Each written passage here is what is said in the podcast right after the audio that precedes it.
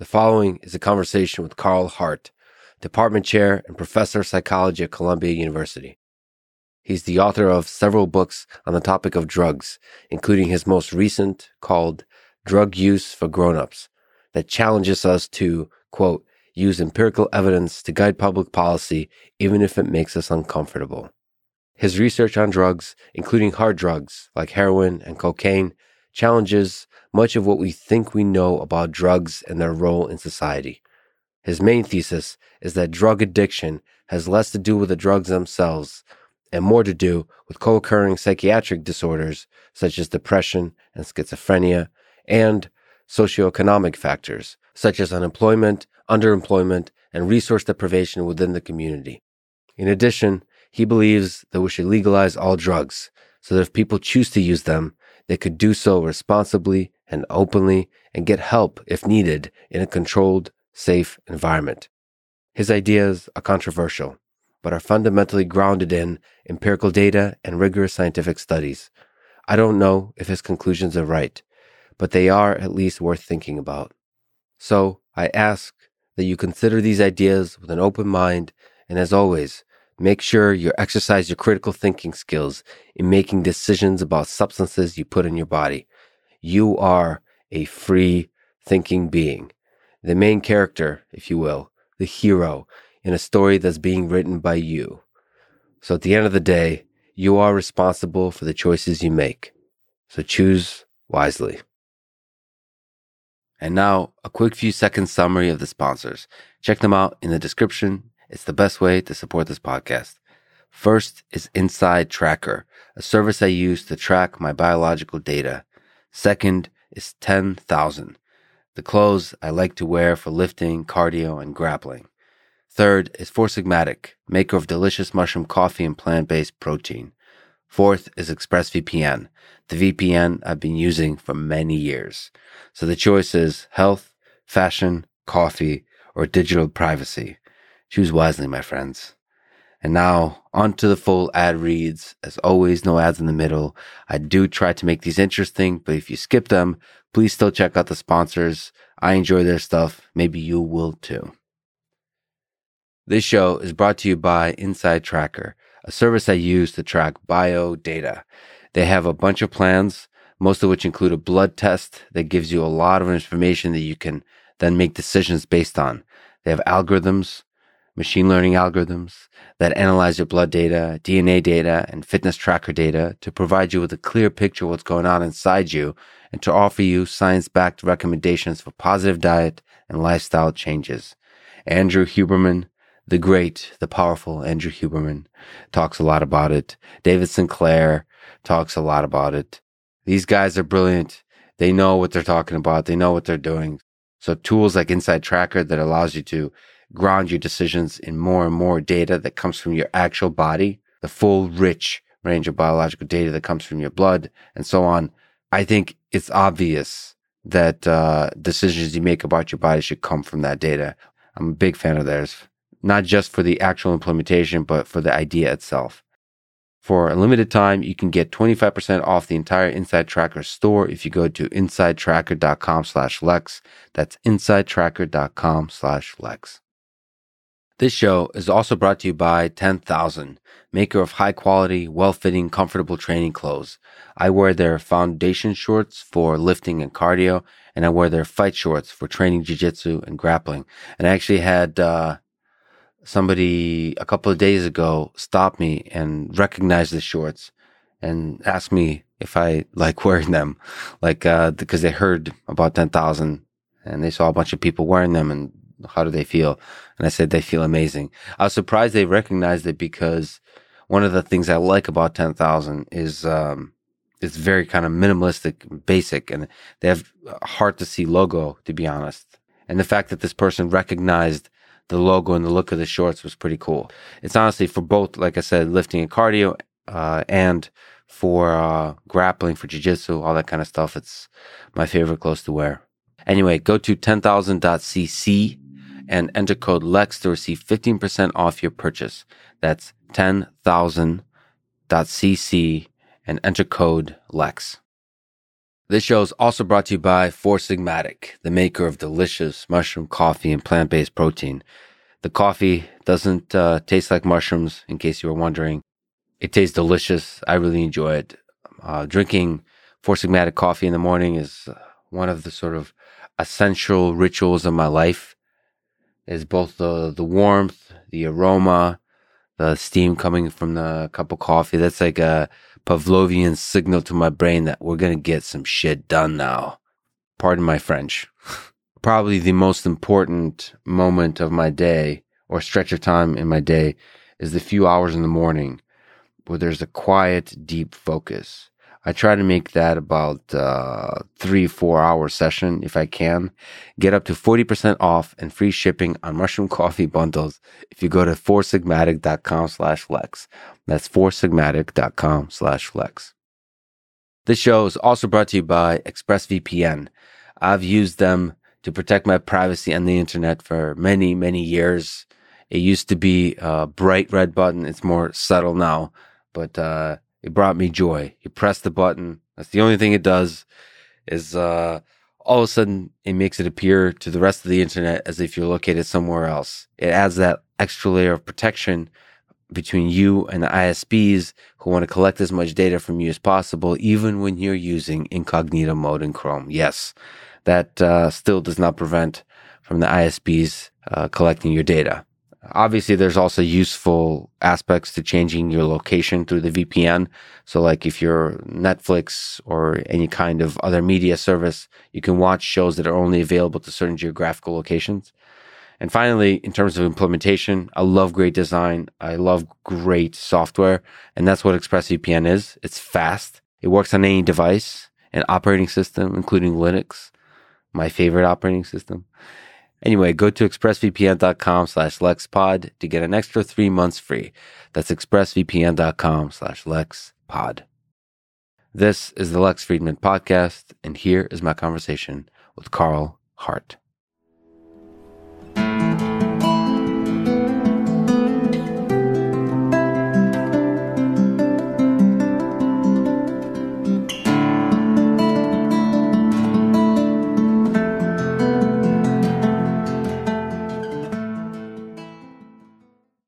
I think it is bold and powerful to admit to using in your private life the drugs that you study in your research, including heroin and cocaine. So let me ask what is the experience of taking heroin like? What happens to the body? What happens to the mind when you take it? Well, you know, I take MDMA, cannabis, and all the rest of these drugs too. I've yeah. tried those drugs um, the experience in the body and the mind. I, I, I don't really know what people want to know in, in that regard. It's like saying, what is the experience of having an orgasm in the body and the mind, or, or some other sort of event that you really enjoy? Um, so I, I, don't really know what people. Is that what poetry is for? For describing these kinds of experiences? I mean, I guess uh, given MDMA, given psilocybin, in the full context of that, maybe it's more useful to say what are the differences in experiences that your mind goes through, uh, like chemically, biologically. Uh, so, so, like keeping it strictly to the sort of the the the biology of it versus the full environmental human experience. Yeah, see, this is a mistake that people make all the time. They try to act as if biology is the only determinant of drug effects, and that's just not how it works. Uh, you need the environment, you need the cage, as they say. If you don't have the cage, uh, you don't get the full extent of the uh, effects. And so, like, you can take MDMA and have an awful time. You can have a time in which uh, which you get paranoid and so forth and then uh, you can take it that drug under the right conditions and it just be like one of the best moments you've ever had. It certainly enhanced um, a number of my relationships uh, but i've also had some times with mdma that haven't been so lovely. When the people who you are hanging out with uh, you don't know them you're distrustful and all of those kind of things. So it's important to put context in it now we can talk about drugs at a biochemical level, at a biological level. And we kind of do that in this country with this fascination with neuroscience. And um, um, that's an inappropriate kind of fascination the way, in the way we talk about it. So we can talk about opioids and then we can talk about endogenous opioid system in the brain. We can talk about dopamine and other sort of monoamine transmitters and, and what uh, opioids are doing to them. And we can do the same thing with MDMA. Um, and we won't be any closer to understanding the sort of uh, uh, experience that uh, is induced by these drugs. Certainly, the experience that we all seek. You know what I'm saying? So, getting a positive experience or getting a negative experience is strongly defined by the environment. Strongly dependent upon it. But the environment is a very it's a, it's a short word that can describe a lot of things. So, would you say the environment is important, or the people where you are currently in your life, or is it also dependent on the full trajectory of your psychology, of your life experiences, of your parents, of the people you came up with, of the trauma you've experienced, of the hopes and dreams that were crushed, or or or not or the opposite or the success levels or all those things. Like what what are the interesting sort of uh, landscape of experiences that contribute to how you actually feel when you take a drug? Right on. So all of those things are important but you know like if someone had trauma in childhood and they did the work and they dealt with it that's not so important in this case. But if they didn't deal with it and that trauma is being triggered in that event in, that moment, um, then it's important. But let, let's just take somebody like me. Uh, I'm 54 years old. I'll be 55 this month, actually. And, um, you know, I've done a lot of work in terms of figuring out who I am, and I'm comfortable with myself. Um, and I know how to set limits for whatever it is I'm doing. Um, and so uh, I know I need to work out. I know I need to eat well. I know I need to sleep well. I know I need to be in a, an environment with people uh, with whom I trust. Um, and then if all of those things are met, oh, it's likely to be a good time. You know what I'm saying? But if I haven't slept, if I haven't worked out, if I don't feel good, um, it won't be a good time. But uh, I try and be responsible and take care of my uh, eating habits, sleeping habits, uh, make sure my responsibilities are taken care of. And so when I'm in that moment, I just uh, enjoy that moment. I'm there. I'm not thinking about a bill that I didn't pay. I'm not thinking about, um, oh, I forgot to do this for my kid. I'm not thinking about that because all of those things are taken care of. If they're not taken care of, it will impact the experience and it may negatively impact the experience. Well, that is the counterintuitive, even controversial finding from your recent book. So we should kind of. I know it seems obvious to you, but I think a lot of people hearing this will think it's quite non obvious. So, um, in, in your new book, uh, Drug Use for Grown-Ups, you write for the findings section. I discovered that the predominant effects produced by the drugs discussed in this book are positive. I, it didn't matter whether the drug in question was cannabis, cocaine, heroin, methamphetamine, or psilocybin. Overwhelmingly, consumers express feeling more altruistic, empathetic, euphoric, focused, grateful, and tranquil. They also experience enhanced social interactions, a great sense of purpose and meaning, and increased sexual intimacy and performance. This, const- this constellation of findings challenged my original beliefs about drugs and their effects. I had been indoctrinated to be biased toward the negative effects of drug use, but over the past two plus decades, I had gained a deeper, more nuanced understanding. These words are very counterintuitive to a lot of people.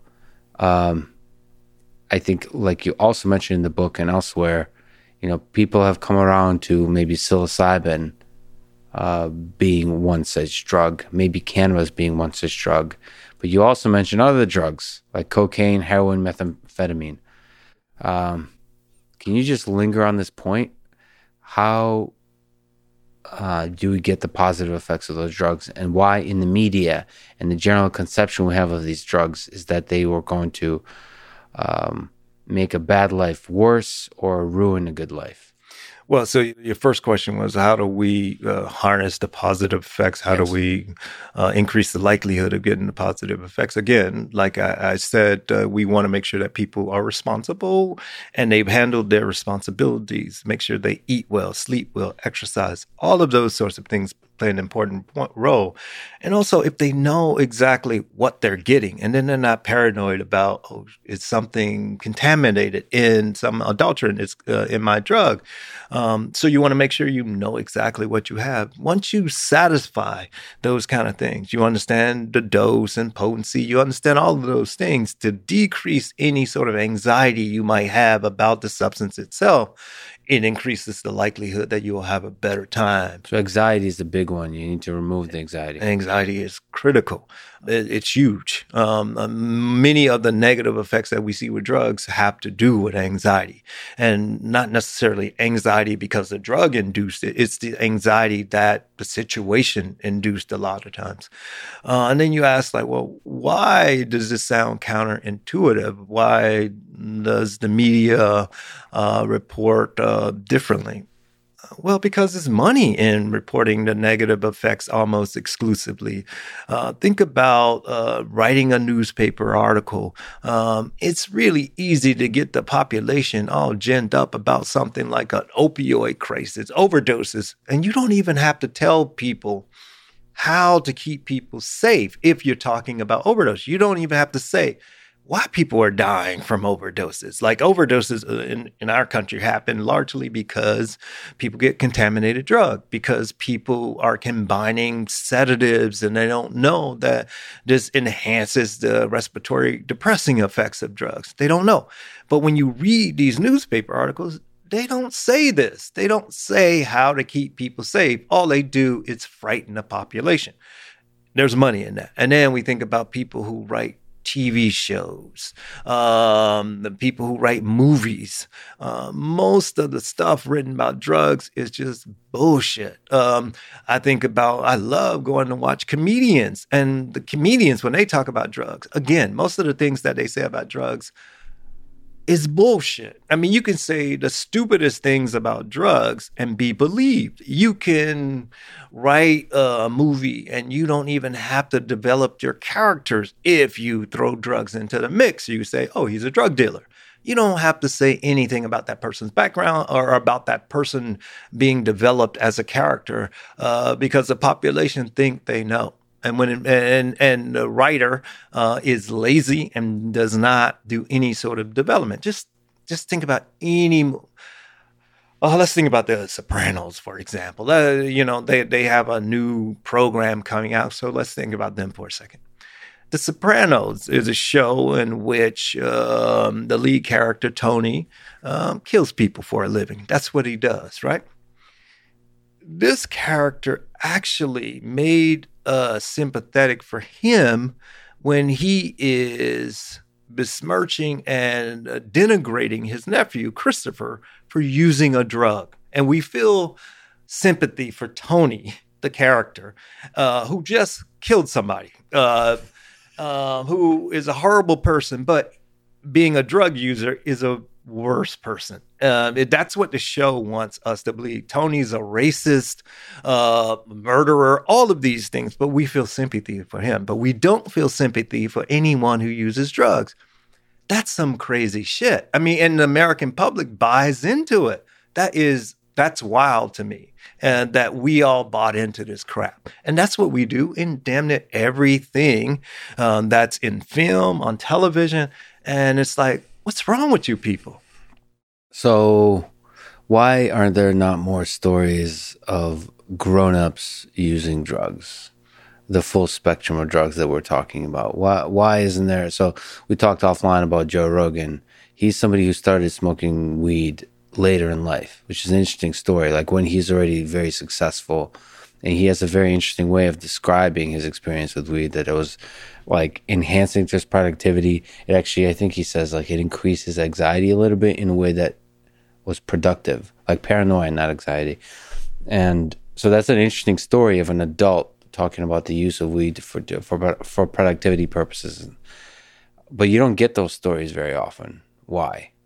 Um, I, I, think fear. People are afraid that they will be uh, belittled, uh, dismissed all of these things as a drug addict or some negative thing. But cannabis is lightweight. Come on, yeah. uh, you can you can admit cannabis these days, and the fact that uh, I, I, don't know uh, when Joe started, but if he did start later in life, that's cool. I mean, you are mature, developed.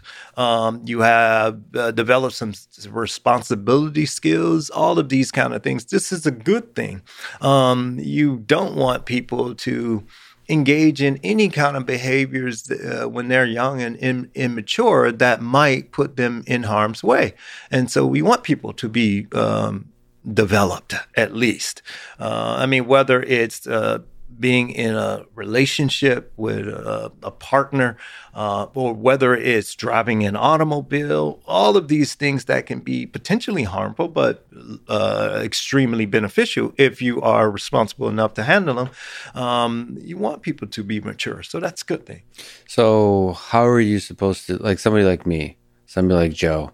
How are you supposed to understand what the dangers are, what the negative effects are? So you said automobile, relationships um, I think I have uh, a reasonably, it's crappy, but reasonable understanding of all the troubles I can get with in relationships and what things to avoid. Same thing with driving a car. I have no idea. I'm in the dark in terms of what are the things to be careful about, what to avoid with drug with drug use when we're talking about the heavy drugs. Have you ever drank alcohol? Yes, That's I'm Russian. Use. I know I drank yeah. a lot, but I understand that because culturally I came up, I was taught a lot of like, this is what you don't do, and this is what you do. Yeah, this is when you drink a lot. I mean, you you see the effects. You see the there's a lot of negative examples. There's positive examples of social stimulant. There's examples of great artists using um, alcohol to sort of, I don't know, to help be the catalyst for that magic moment for you know all of that. I don't. I have some examples now, especially in America. The same with weed. Uh, more and more, you're starting to co- get a lot of stories on uh, psych- of d- psychedelics of different kinds. There's um, psilocybin, where you have uh, mushrooms or even MDMA used sort of positively. There's kind of like negative stories from the past about acid, about LSD being used, ultimately for productive, like uh, for productive ends, but it destroyed the person. That's kind of how the story goes. It was like a trade off. You take, uh, it's like, uh, what is it? Robert Johnson sold his soul to the devil to, to learn guitar. Like it's a trade off. You you could take the drug, you're going to create some good stuff, but you have to pay for it. Those are the stories. Yeah, that's some bullshit we tell children. Come on. Uh, yeah. That's exactly right. You're exactly right. These fairy tales, these cautionary tales that we tell people, we have to grow up. That's what the book is about. Drug use, drug use for grown-ups. Um, you know, we tell people, Pinocchio, if you lie, your nose grow. Who believes that? Who believes that there are fairy tales? But that's exactly what these stories are. They're in the same vein as those kind of stories, as Pinocchio. Um, you, you know, like you said, when you were learning about alcohol, you were told what to do, what not to do, so forth the same can be true with MDMA, with cocaine, with heroin. The same is true because there are some times when you there are some potential dangers that you should avoid. And um, I wrote about some of them. Um, uh, certainly in my work, just throughout all of my writings, we I talk about those kind of things, and other people talk about these things. Um, the problem is, is that we're getting our education from bullshit sources, from people who believe in this kind of Pinocchio thing. And it just does not fit with the evidence. And the evidence we all publish in the scientific literature. All these things that I'm saying, it's there in the literature. I mean, at a place like Columbia, we give these drugs thousands of doses every year. Do you think we would be doing this, and we do this uh, with research grants that's public, that's funded by the public, taxpayers' dollars. Do you think we would be allowed to do this if these drugs were so dangerous? Um, it's just nonsense. I mean, and the drugs we're talking about, they are all approved for medical use somewhere in the world. And the studies you conduct are basically asking what kinds of questions. So you take uh, the full range of drugs you're talking about, uh, from from marijuana to psilocybin to MDMA to cocaine and heroin.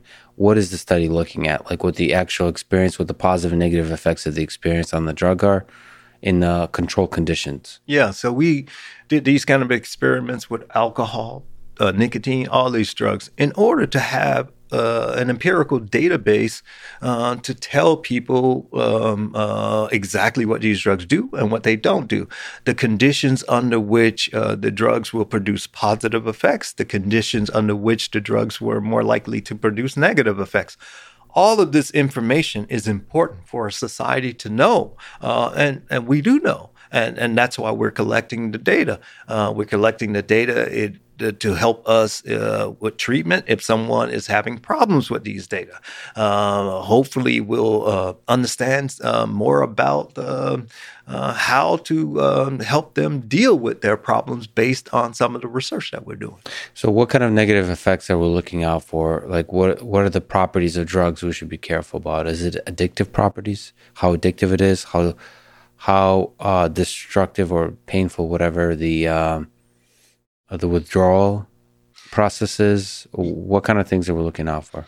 Yeah, those are certain kind of questions we certainly have asked because, like uh, something like crack cocaine versus alcohol or, or heroin, when it comes to uh, withdrawal or physical dependence, like cocaine has a very limited sort of uh, withdrawal symptoms. I mean, it's hard to see. Uh, same is true with methamphetamine, but uh, with heroin, you certainly can see a withdrawal syndrome that's displeasant, that's unpleasant. Uh, but with alcohol, that withdrawal uh, can actually kill you. So heroin is unpleasant and not lovely. But with alcohol withdrawal, that's the one that's the most dangerous. I mean, all of these kind of questions we want to know um, answers to. Uh, and, and, and so when we think about uh, heroin or some other drugs, and you say like, what kind of negative effects? Negative effects we don't talk about much in the society. The main thing that really concerns me about like heroin use really is constipation. So if, if people uh, are using uh, heroin on a regular basis and then they have a sort of slowing of their gut motility, uh, they're in, they're likely to increase constipation, and that's not good. I mean, for your general health. But we never talk about that in this society, and that's probably the most important thing, aside from the fact that uh, people get contaminated street drugs and that sort of stuff, and increase the likelihood of maybe dying from some contaminant, or uh, people who are inexperienced and they're mixing heroin with other sedatives. That's not good. But the constipation is a huge one. Um, and then other sort of drugs, negative effects, um, like the amphetamines, all of the amphetamines, they, disrupt, they disrupt sleep, food intake. All of these things are so critical for sustaining human life. Uh, but we never talk about that because it's not as sexy as this nonsense that people write about, like addiction addiction has almost nothing to do with the drugs themselves. And I make that comment because um, the vast majority of user for users for any drug never become addicted. And so if the vast majority of users don't become addicted, then you have to move beyond the drug when you're talking about the phenomena interest in this case addiction and and so when we think about addiction it has much more to do with our psychosocial environment than the drug itself but that's not sexy so addiction is even a property of the environment, not a property, um, a result of the environment. It certainly can be. There are people who are uh, suffering from uh, uh, co-occurring mental illness like uh, depression, anxiety. I mean, that's within the person, of course, and that increases the likelihood for addiction. So that could that's um, uh, not so much the environment, but there are people who, for example, they have chronic unrealistic expectations heaped on them. And those people are more likely to have some problems with drugs. Um, there are people who are just immature, uh, not uh, develop, haven't developed responsibility skills. They are likely to have some problems if they uh, engage in some of these behaviors. There are people who lost their jobs, COVID, factories went away, a wide range of things. And those people used to have standing in their community. Now they have none. um, those people might be susceptible to having a drug related problem if they indulge. All of these kind of issues are far more important than the drug itself. So they could seek escape in the particular drug. I mean, there there is a biochemical thing to each of these drugs, and some are, some pull you in harder than others when you need the escape, right? When you're not doing well in life. What evidence you have for that bullshit? I don't. I Yeah, because there is none. There is absolutely none. I mean, people say stuff like that, and um, that's the problem. that's precisely the problem. see. I'm operating from limited personal evidence. Well, th- this is a problem though, but we have a scientific database. Yeah. We don't need personal evidence for this. We have in my book, I try to go through some of the science so people could under- understand. It's like uh, and when you have a math problem, you don't want people saying, "Well, you know, I feel like this." Fuck what you feel. What does the data say? So one of the problems with the data, so one data is the, the, the there's the st- studies that you're doing. This is excellent research work, but there's some of the drugs are illegal Yes. and some are legal. Um, so you have just it's unfortunate that some of the drugs are illegal or how, whatever you believe, but there's not enough of a data set of uh, public and the open use. That's like you have in the wild data set. It'd be nice to do, you know, thousands of people and see from all the different kinds of environments and all that kind of stuff to get an understanding. I think we have a substantial a substantial database, but people just ignore it. Got it. That said, let me ask you the question of legalization. So, sh- should, in your view, all drugs be legalized? the drugs that people seek certainly should be legally re- regulated and available to adults. So when I say the drugs people seek, like cannabis, MDMA, cocaine, heroin, um, uh, those drugs certainly should be available, and some of the psychedelics that people seek. Um, now, the thing about it is that uh, some people. Uh, think that oh it will, be a free fall these drugs are available to everyone. That's not true. I mean it will be there will be age requirements and maybe other requirements but they should be available. And we should also do like what we do with alcohol. We can put enough alcohol in a bottle to kill you but we don't so we regulate it such that the amount that's in the bottle uh, enhances the safety and minimizes the uh, potential harms. Uh, we can do the same thing with these other drugs. And we can also uh, say, okay, we won't be selling intravenous preparations uh, of any of these drugs. The, these the drugs that the, the routes of administration will be oral and I don't know, let's say uh, uh, intranasal. Um, uh, again, routes of administration, the dose that you have in each unit, um, all can minimize harm based on how you do these things. And we can do that. We have the technology, we have the know how. So you're actually making me think about alcohol a little bit. So if I were, say, the drugs become legalized in the way you're describing, and me, Lex, wanted to, as an adult, explore some of these drugs, what are some procedures do you think uh, for sort of safe, positive exploration of those drugs? Uh, The reason I say I'm thinking about alcohol because I don't think, besides not putting enough alcohol in a bottle to kill you, I don't think anyone ever gave me specific instructions. I think it's kind of word of mouth and examples of people doing the wrong thing. You kind of get it through osmosis that way. Yeah. Is that basically what we- we would do? This kind of free exploration of use? No, we have to change our education about these things. I mean, um, let's just take a drug like cocaine. Cocaine's a stimulant. Um, and you want to make sure people understand that they shouldn't be taking cocaine near bedtime. And, you know, uh, if they need to get a certain amount of uh, hours of sleep and um, they need to get up in the morning, cocaine probably isn't a drug for you at night. Certainly not. Um, certainly not amphetamines at night uh, for most people. And also, if you want to make sure that you, you- they need to understand that cocaine uh, can also disrupt your food intake, uh, not as much as the amphetamines, but all of these kind of things people need to know so they can have proper nutrition and they can um, uh, time their drug use uh, around these other important functions that sustain human life. So we have to make sure that we um, uh, educate people. We can't uh, just uh, throw people in the wild. That's stupid.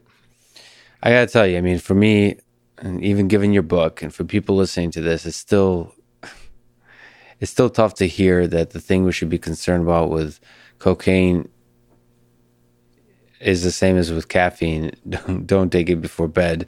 And the thing we should be concerned with heroin is constipation. Yeah. Okay. But the, the questions I keep wanting to ask you, I should be asking the same things of alcohol. But when you're not doing well psychologically, in the ways you describe, when the environment is not right, there's some aspect in which saying that drugs can be used responsibly and effectively and mostly positive can uh, give those folks a pass to use it instead of working on themselves and fixing their environment first. I, I don't know what do, what do, what do you want me to say to that? I mean, they have access to alcohol. They have access yeah. to the. Um, yeah. You know, we live in this country called the United States, where our Declaration of Independence says that we are free to live like we want to live, so long as we don't uh, disrupt other people from doing the same. Um, but it's remarkable to me how we try to control the behaviors of other people. That's just yeah. remarkable. Yeah. And uh, th- that's partially what your book is about. I mean, it's not just about drugs, it's about freedom. That's the bigger issue that we can't get to. It's like this issue of freedom, and freedom comes with a tremendous amount of responsibility. I am responsible for my neighbors, my brothers. I mean, uh, I can't impede their freedoms. Like some people think that their freedom supersedes everybody else's freedoms. No. And that's what I'm trying to remind people in this book. Uh, I am uh, responsible to you um, as a citizen. Um, and we're in this together. Um, and I tried to make that point in the book. And people uh, have conveniently ignored things like that. Do you think the war on drugs has done more positive or negative for the world? Depends on which world you live in. The war on drugs has been hugely beneficial to law enforcement, uh, to the media, uh, to people who make bullshit TV shows, um, uh, The Sopranos, the, Wi- the Wire, all of those shows, they benefit from this kind of nonsense. Um, um, who else have benefited? People who provide treatment Many of them benefit from the war on drugs. The folks who do urine testing for drugs, they've all benefited. They're making mad money. Uh, people who run prisons, uh, the phone companies who charge the prisoners, uh, the people who run the hotels that are around the prisons where people's family have to come and stay, the restaurants they they are making out like bandits. Uh, but many of us are getting screwed as a society. Uh, we uh, in general we're getting screwed, but there are people who are just benefiting handsomely. That's why it continues. Politicians benefit. I mean, whether you're Democrat or Republican, you have the same stance on drugs anyway. So you they all benefit from this. So many questions I want to ask you because you're challenging a lot of beliefs that people have about drugs, about society in general. So it's, it's, difficult for me to ask the right questions here. But it, it, it, if you could, if you were uh, with a sort of a snap of a finger, change the world, what, from a policy perspective, would you, and from just a, I don't know, uh, human to human perspective, what would you like to see in the United States of America? Terms of that fixes some of the problems we're discussing here? First of all, I would not, we wouldn't be arresting anybody for drugs anymore. That would go away. Yeah. Um, the folks who are in prison for drugs, that would go away. Their records yeah. would be expunged. That would just go away. Uh, and then we work on a system um, to make sure that uh, responsible adults can legally obtain obtain these substances, uh, and we will have a corresponding educational system to teach people how to do this. Um, uh, that's where I would start initially.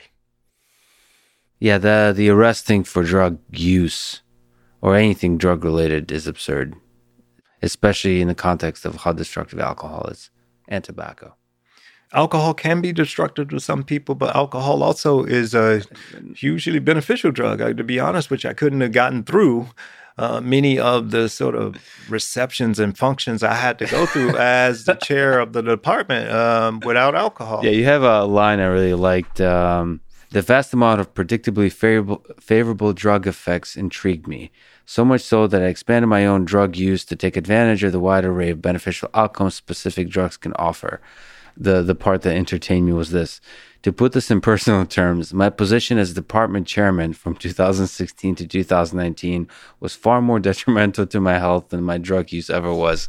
I mean, there there is there is a standard we're treating drugs, certain kinds of drugs that's completely different than the standard we're treating everything else in our lives. Yeah, I mean, it's it's almost difficult to snap out of it as I'm listening to you and and reading your work.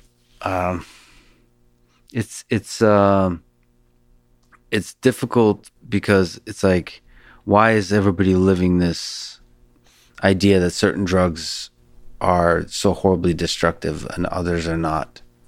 And we just kind of fix that idea. And then there's this narrative. Um, I'd hate to be so cynical to think that there is just the, like a system that just propagates narratives. I, I always kind of think that uh, truth wins out truth is the best narrative. I believe that too. Obviously, that's why I'm out here and putting, right. subjecting myself to this sort of criticism and so forth. But because I believe that truth ultimately wins out, but I might be wrong. But uh, I have to live my life like it's true. Otherwise, then I have no hope. Then why be here? What kind of, if you can steel man or at least show respect to a, a criticism you've, I'm sure, received uh, quite a bit of criticism for your work. I, have heard quite a bit of BS criticism, sort of ignorant st- stuff that don't actually pay attention to your work. Uh, but is there some serious, like, is there some pushback that makes you think uh, twice? People say, like, I'm presenting a too rosy picture of drugs. You know, like, um, I don't want to do that, or I don't want people to think that I'm not aware of the potential negative effects of any activity, including drug use. Um, and so I do acknowledge that uh, there are potential harms associated with drugs. I acknowledge that in the book. Um, but the fact remains the beneficial effects far outweigh the potential harmful effects. And we have technology, information to help people to minimize the likelihood of those negative effects. But this sort of approach that we have where we say we're only exclusively presenting the harmful effects, and that should make people yeah. keep people safe. I, I just have a problem with that, but I, I certainly I uh, I take the point that um, people say there are negative effects. Absolutely, I absolutely agree. What do you, if I can just talk about specific drugs? Um, what's the difference between opioids and uh, benzos, for example? Specifically, I mean, these are drugs that you often read about being misused at yeah. scale. I mean, the misuse is the problem, right? Yeah. No matter what the drug is. Yes. And that's actually what you're pushing for is education, and it should be it should be legal and should be good. so people should know what's the difference between um, proper use, positive use, and misuse. I mean, one public figure who has been going through this is uh, Jordan Peterson. He's been public about his mm-hmm. struggle of getting off benzos, the withdrawal he's going through. I mean, what are your thoughts about um, the misuse of benzos or opioids and so on, the, the epi- epidemic that people talk about? Yeah, I, I don't know Jordan's specific case, but certainly with benzodiazepines in general. We talked about withdrawal earlier. When I said that with alcohol withdrawal, you can die. So benzos and alcohol, they're closely related. So benzo withdrawal too can kill you, uh, just like alcohol. So when we think about the effects that benzodiazepines produce, think about the effects that alcohol produce. They're comparable or similar. And so I know that it's a difficult one to um, wean yourself off if you develop the dependence. But we we we have uh, protocols for that, uh, and I hope he's okay. It's interesting you say we have protocols for that, but from my understanding was that like the protocols aren't standardized. It feels like a lot of doctors aren't as helpful as they could be in this process. Like it's a bit of a mess certainly with withdrawal, they're more uh, standardized than anything. So, uh, you, like if someone is going through alcohol withdrawal, there is a standard protocol that most physicians in this business they follow. Mm-hmm. Uh, the same is true with uh, benzo withdrawal. But the thing where it gets murky is when they're treating addiction itself. So when you're thinking about uh, the substance use disorder in the DSM, not just withdrawal, but the entire addiction, that's where you have this sort of uh, di- uh, divergence or uh, diversity, diversity in terms of approaches, and many of those approaches are rubbish. What uh, can you just elaborate, like technically, what the term addiction means that you're referring to? When I use the term addiction, I'm referring to uh, the Diagnostic Statistical Manual of the American Psychiatric Association, number five now, the DSM 5. That's never been wrong, right? Uh, no, I, am just kidding. No, you're, absolutely. You, yeah. that's a, that point is well taken. And your point is that um, um, their definition of substance use disorder, that's addiction. That's what I'm talking about. But that definition continues to evolve and so you're right. Um, they still are working it out. We're getting new information from scientific studies and so forth. And so it's supposed to be incorporated into the DSM. But uh, there are some problems with the DSM. Like, for example, um, um, they also have this sort of once an addict, always an addict thing, and there's right. no evidence to support that. Um, but it's evolving, and it's the definition um, that people in science and medicine use. And so we all know we're talking about the same language when we call someone a substance use disorder patient or someone who meets criteria for addiction. We all are speaking the same language. We're not saying that simply because this person used heroin, they are an addict. That's not what we're saying. You have to meet these criteria where you have disruptions in your psychosocial functioning. That's one. And two, uh, you, the person, are distressed by this these dis, these uh, disruptions. So people have to meet those two basic criteria before we say they are addicted. So once an addict, always an addict. This idea. Uh, so I've, I mean, some of it is always mapped to the person, right? But I've just the the people I've interacted with who have struggled with alcohol addiction. I, I don't know if, what the proper term is it seems like with Alcohol Anonymous, the process of putting that addiction behind you is a very, very long process. It's surprisingly long to me. That almost seems like a whole life. Like he's not always an addict, but it takes decades. it seems like. Uh, what is that?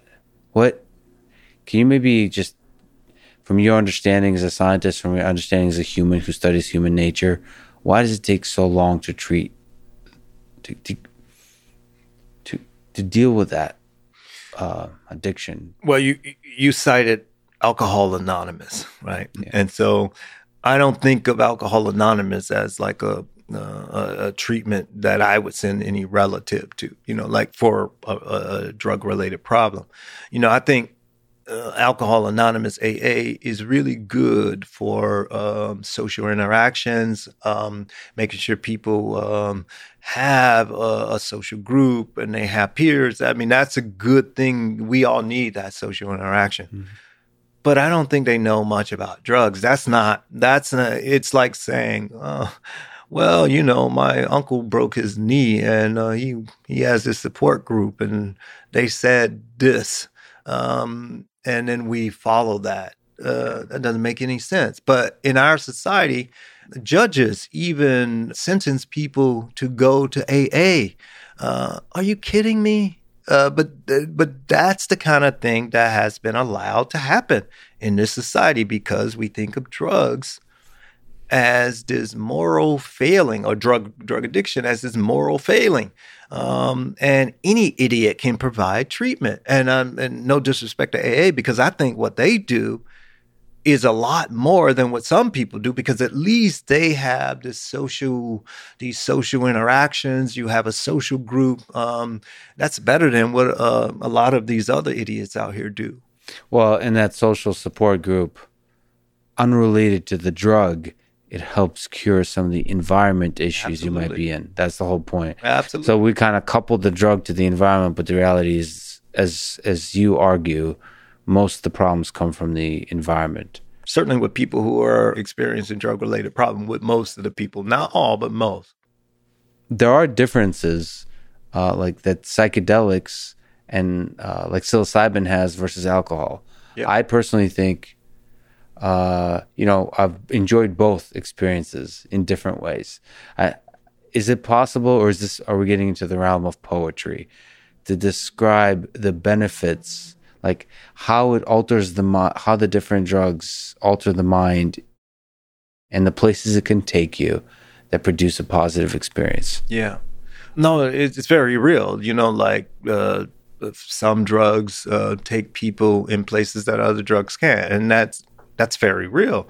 Uh, I have friends, uh, some of them you uh, know, um, they um, uh, they, for example, say that they've never had an experience like the one they had with ayahuasca, and they've done a number of sort of things. Um, um, but, but they did the ayahuasca in a setting with uh, a shaman and um, this group, and um, they felt uh, like um, they actually began to heal or solve some problems that they were trying to solve for uh, some years, and that's that's great. That's great for them. Um, and nothing else does it for them like that. And that's absolutely fantastic.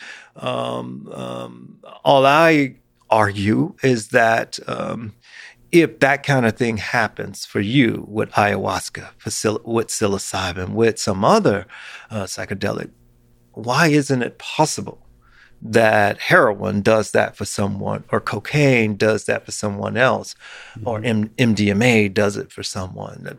That's it. That's interesting to imagine, like a shaman for heroin. Like, why not? And or cocaine use, like creating an environment for yourself for use of these different substances, and that environment has a has a very uh, a strong impact on the actual experience that you have. But I mean, so. Um, cocaine is an upper and then yeah uh, the way we define heroin. drugs like uppers and down, downers that's a that that's a really uh, kind of inappropriate way but it's sure. a quick way. But so we certainly say oh, cocaine is an upper or stimulant. Yes. But um, you, you know it depends on the activity of the person before they take the drug. Say like if you're like really active before taking a drug like cocaine it might actually calm you you know? So it all depends on the activity of the person before they take the drug. I remember uh, i don't know if you know matthew johnson is uh, of course he did all these studies on uh, or i remember just reading a paper i didn't get a chance to talk with him much about it but it was about condom use and cocaine and then, you know what like the d- doses and whether people are more or less likely like the unsafe thing there is the using or not using or not using, I guess, uh, condoms during s- sexual intercourse. I don't know. I just I love that these drugs that have um, connotation, probably because of Hollywood, negative connotations are actually being studied by science, and the, the actual impact they have, and what are the negative effects. Again, in those studies, often the positive effects are difficult to quantify. I think maybe I guess you can from self-report and so on. But positive like, effects are not difficult to quantify. You ask people about their euphoria. Uh, you can see how well people are getting along. Like in our studies, that yeah, we yeah. have people uh, sometimes in groups, and you see how well they get along um, on the various drug conditions or placebo conditions. Uh, it's really it's not that difficult. And then you can see these uh, amazing studies with uh, like Rick Doblin, like the, looking at MDMA and uh, combined with therapy, uh, like how you can overcome certain P- uh, PTSD things or uh, depression and so on. Yeah, it's really interesting. It's it's really interesting. I got to ask you because you mentioned The Wire. Do you think The Wire? Do you think movies like Trainspotting? Do you think they're ultimately destruct? Because okay, yes, they celebrate murder right? The Godfather a little bit. Yeah. But another one. I mean, it's like these racist ass motherfuckers. And they also are killing people, but yet they say we don't do drugs. What kind of shit is that? Yeah, I mean, they- people who are doing drugs, uh, psilocybin or whatever. The thing is, we're trying to be better people and trying to make our society better, and you're killing people, and you are denigrating people for using drugs. Are you fucking kidding me? And we let them get away with that as a society. Do you see those movies? I apologize if I'm not sufficiently informed. You see them as denigrating drugs? Of course. I mean, Are The th- Godfather. Uh, yes, that's right. That's a good example. yeah, the Godfather, The Sopranos is all about that. I mean, Yeah. Christopher is using heroin in The Sopranos, and ev- they have an intervention and at, at one in one one season, and they, and they are uh, they are denigrating him. It's are you kidding me? You just cut somebody's head off, Yeah, but they're to be fair, they were denigrating. I think all drugs. and then they're drinking alcohol in the Bada Bing. Yeah, yeah, yeah, Come on. I mean, I mean, first of all, they're killing people. yeah. They don't have any space, none, to denigrate somebody who's just trying to alter their consciousness. Are you kidding me? Yeah, and not bothering anyone else. But you know, there's a lot of other mob movies that you know Scarface celebrates the murder and the drugs equally. So I, I mean, it it doesn't. It, it celebrates all of the just uh not just drugs or so on. It's all of those movies, uh, you, you know, I loved all those movies. I'm from Miami. I loved Scarface. Right. I even liked The Sopranos. That I started looking at that shit with a critical eye and Yeah. see what it's doing. Yeah, Um, uh, but Scarface is dependent upon the American viewer having a certain view of people who deal in drugs, and that Yeah. view is that these people are animals, basically. And in the end, uh, the animal kills himself with too much cocaine, and he was high, and that's what they show. And so it's like, what the fuck? so it's leveraging is playing into not the better angels of our nature.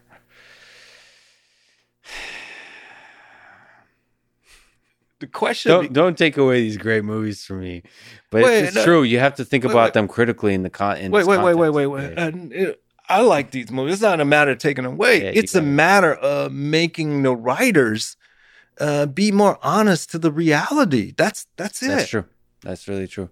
And the the writers, the people, the culture, all of it. I, I mean, they write these things. You, you I just think about some some hip hop artists. They say like, "This is real. This is my experience," and so forth. It's and that's how these movie writers they write this bullshit and then say, "Well, this is real."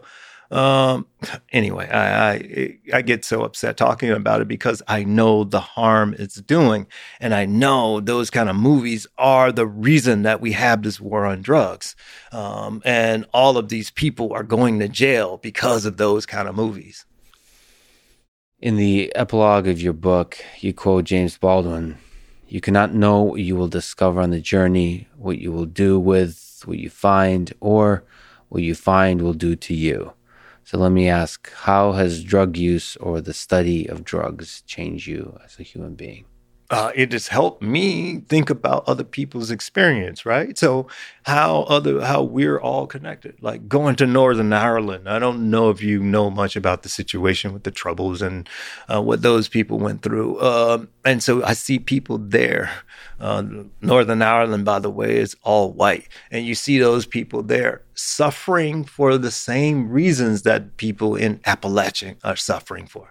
Um, neglected by politicians who told them lies about drugs and not dealing with the real problems, like West Virginia, for example. Uh, their water's polluted. The, the factories have gone away. People are desperate and they're blaming drugs. Are you kidding me? Um, so the politicians don't have to bring back the jobs, so we don't have to uh, really make sure they have clean drinking water, things of that nature. And so those people are connected to the people in Northern Ireland. They're connected to the people in Brownsville. They're connected to the people in other places in the United States for the same reason. They're connected to the people in uh, Sao Paulo, uh, Brazil. Same thing. People are catching hell for the same reason in the Philippines for the same reason. Um, and that's why I, I, feel so strongly about this thing because I know um, there are people getting paid and their paycheck is predicated on subjugating and the suffering of those other people. So when we hear about the destructive effects of drugs, it's essentially um, a scapegoat for the failures of leaders and politicians to help alleviate the suffering of people in those communities. Absolutely. It's so easy to say, I'm going to rid your community of drugs. I'm going to put more cops on the street. If you want a problem not to be solved, just give it to the military or the cops. You had a tough childhood growing up in Miami, like you said. What memories, memory stands out in particular that was formative and helping uh, make you the man you are? Uh, I, that's so hard to, you know, uh, say. Um, you know, my grandmother was really important. Um, so maybe just her trying to make sure that I think critically. That was, uh, I guess, that's the biggest one. So you moved in with her. Your parents split. Six, seven, yeah. What have you learned about life from her?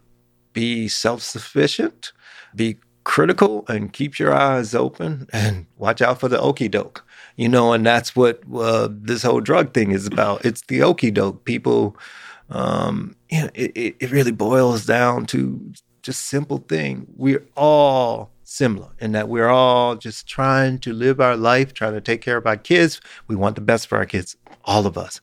But yet, somehow, uh, we have been we've been made to believe that we're different in in that way. But fundamentally, we're all the same. So when people are seeking to feel pleasure, to feel better, uh, why don't we celebrate that?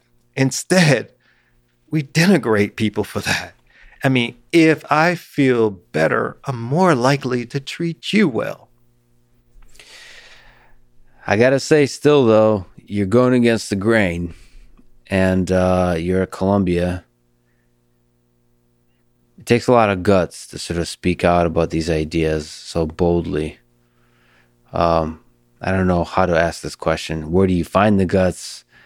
What? Because uh, it's also perhaps inspirational to others in different disciplines that are sort of taking on the conventional wisdom of the day and uh, challenging it. Uh, what does it take to do that? What advice would you give to others uh, like you, kind of a little bit afraid to do so?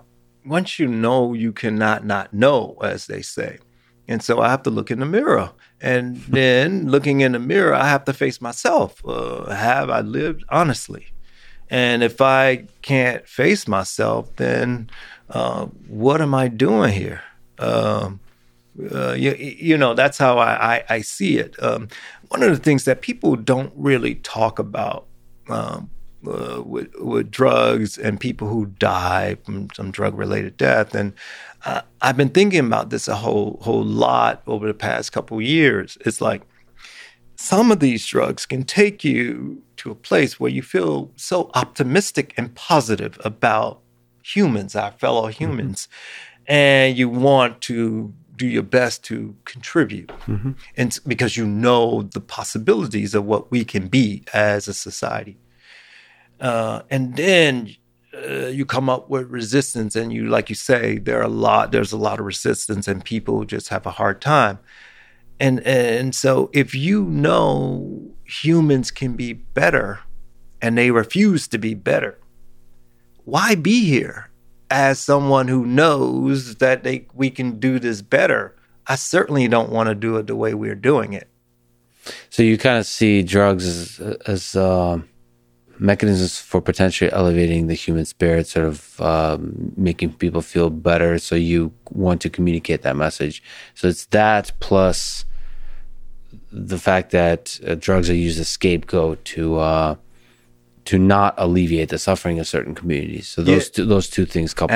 One of the one of the one of the sort of main points of the book too was to try and get people to understand um, possibilities that we could have if we embraced um, uh, certain drug use.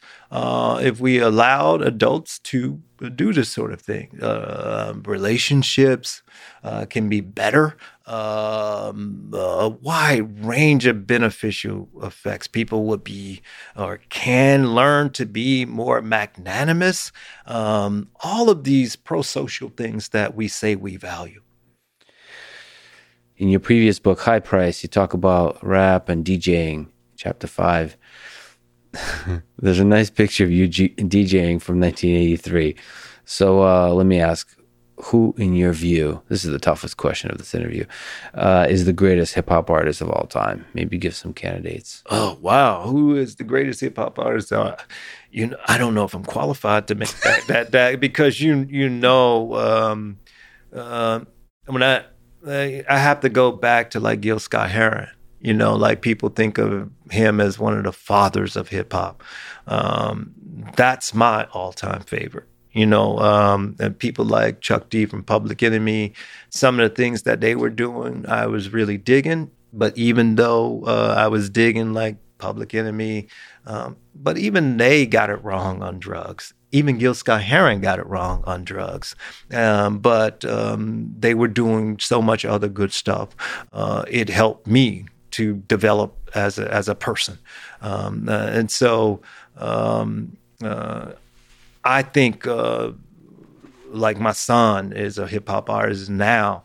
I think those those folks who are in the game now, they might be they they are a lot more qualified to talk about who's the greatest hip hop artist. I, am not qualified. The evolution. I mean, have you tracked the evolution from sort of the '90s with uh, Wu Tang and uh, Tupac and Biggie, and then to uh, what we have today? So there's there's just been a crazy amount of progress. That's like almost difficult to track.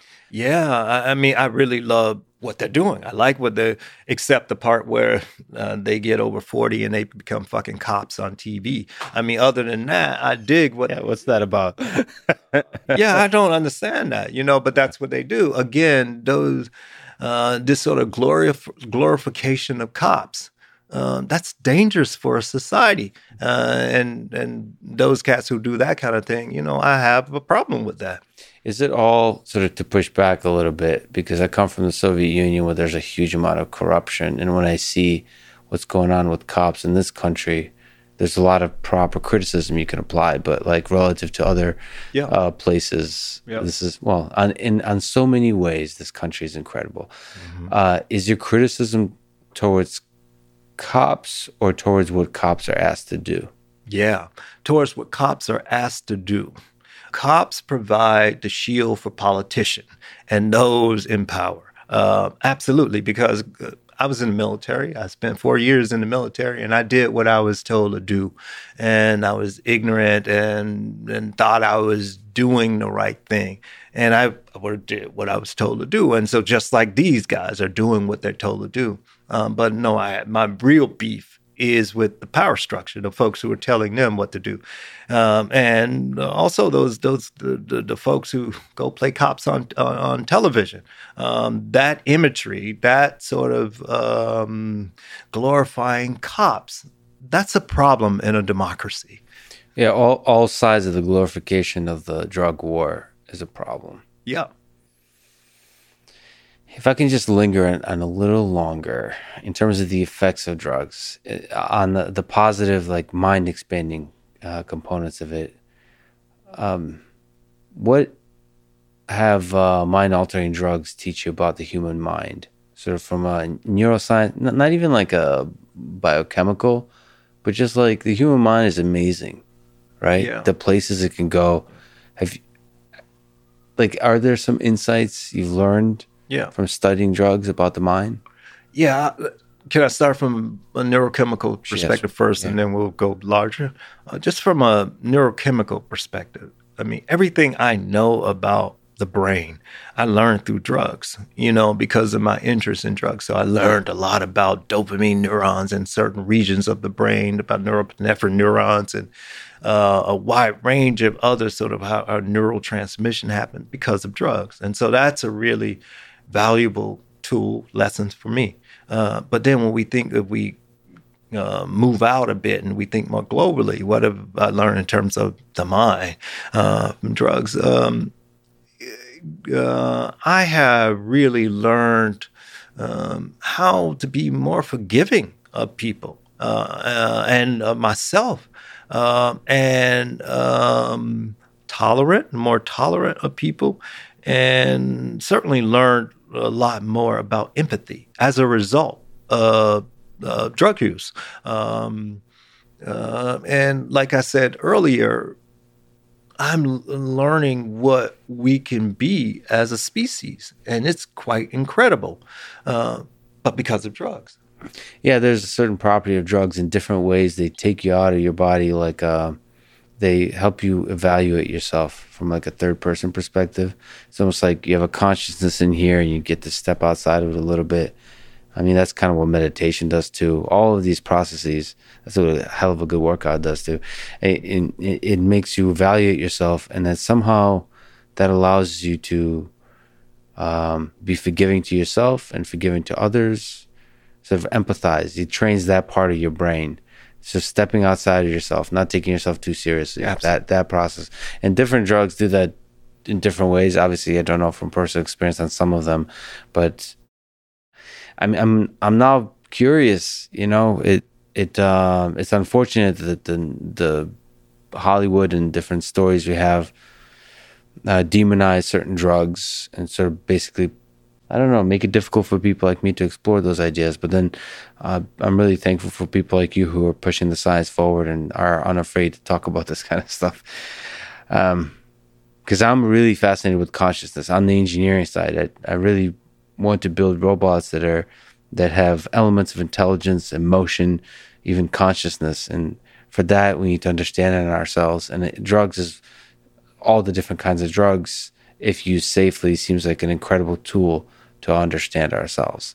And if we're limiting ourselves from certain drugs because of certain political games that are being played, um, it's sad. Yeah, and people know this a lot of middle to upper class people know this. The illicit drug trade business is a multi million dollar industry, multi billion dollar industry that could not be supported by people who are poor. And so, and that, and that has to be supported by a lot of customers. And a lot of people around the world know this.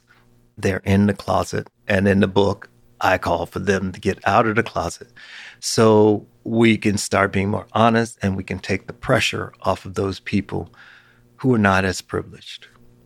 Like I said, you're brave, you're bold. I got to ask you for some advice. What advice would you give to a young person today? High school, maybe undergrad, college, thinking about their career, thinking about how to live a life they can be proud of? Yeah, whatever career they choose, just make sure that they dedicate themselves to it and be the best at what they do first. That's what you have to do first. Uh, like people see me um, advocating for this position. 30 years of science is in these opinion, this view. Um, and trust me, I would be dismissed if I didn't know my shit, if I was not. Yeah, you did the work, you proved yourself, you're legit and by by the people in the eyes of the people who know. Absolutely. So that's the main thing that I would encourage people to do. Really know your craft. If you know your craft, um, and then maybe you will be a service to uh, uh, your fellow citizens. Uh, there are so many people out here faking the funk, and they don't know their craft, and they're not a service to the people that they claim to serve, and that's a problem. And when, when you have a fairer number of people like that in positions of power, your society is going to crumble. What about the scientific path? You recommend people get a PhD? Not necessarily, you know, um, like my own children, I don't recommend that for. so, um, uh, science can certainly my science can be a bit very petty sort of space to be in. Um, but it was the only sort of path that I had, uh, and so I, I, had to do it. Uh, but uh, no, I um, I would really encourage people to just do something that they enjoy and something that makes them happy, uh, because the greater number of happy people in our society, the better off we all are. All right. Since you mentioned happiness, got to ask you about the pursuit of happiness and the, the the ridiculous question about meaning. Do you think this life has meaning? What do you think is the meaning of life?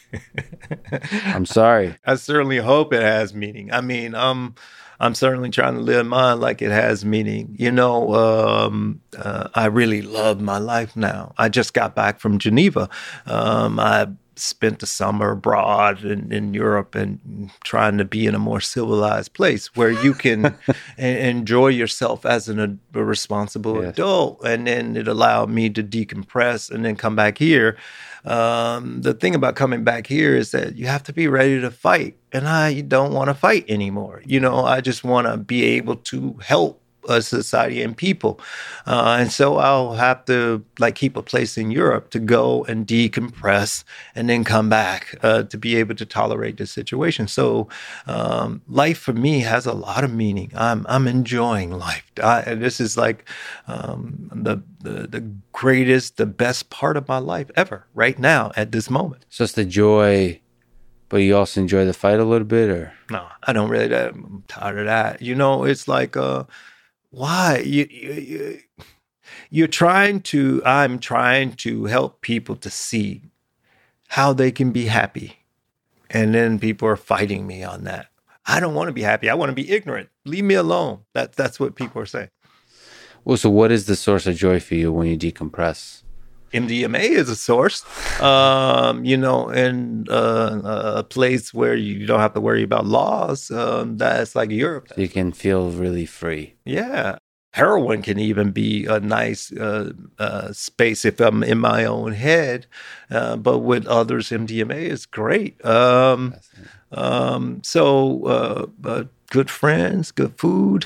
Um, the usual. Yeah, yeah. That that family, love. Yeah, that's right.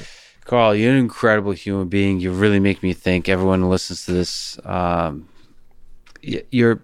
I mean, uh, I'm really glad you exist. I'm. I know you say you don't like the fight, but I'm really glad you're fighting the fight because it's going to help a lot of people. It's going to help, at the very least, uh, help a lot of people think and challenge the conventions of the day, and maybe challenge them to find joy. I really appreciate you spending your valuable time with me. This was an awesome conversation. Thank you so much for talking today. Thank you for having me, man. Thanks for listening to this conversation with Carl Hart. To support this podcast, please check out our sponsors in the description. And now, let me leave you with some words from Frank Zappa. A drug is not bad. A drug is a chemical compound. The problem comes in when people who take drugs treat them like a license to behave like an asshole. Thank you for listening and hope to see you next time.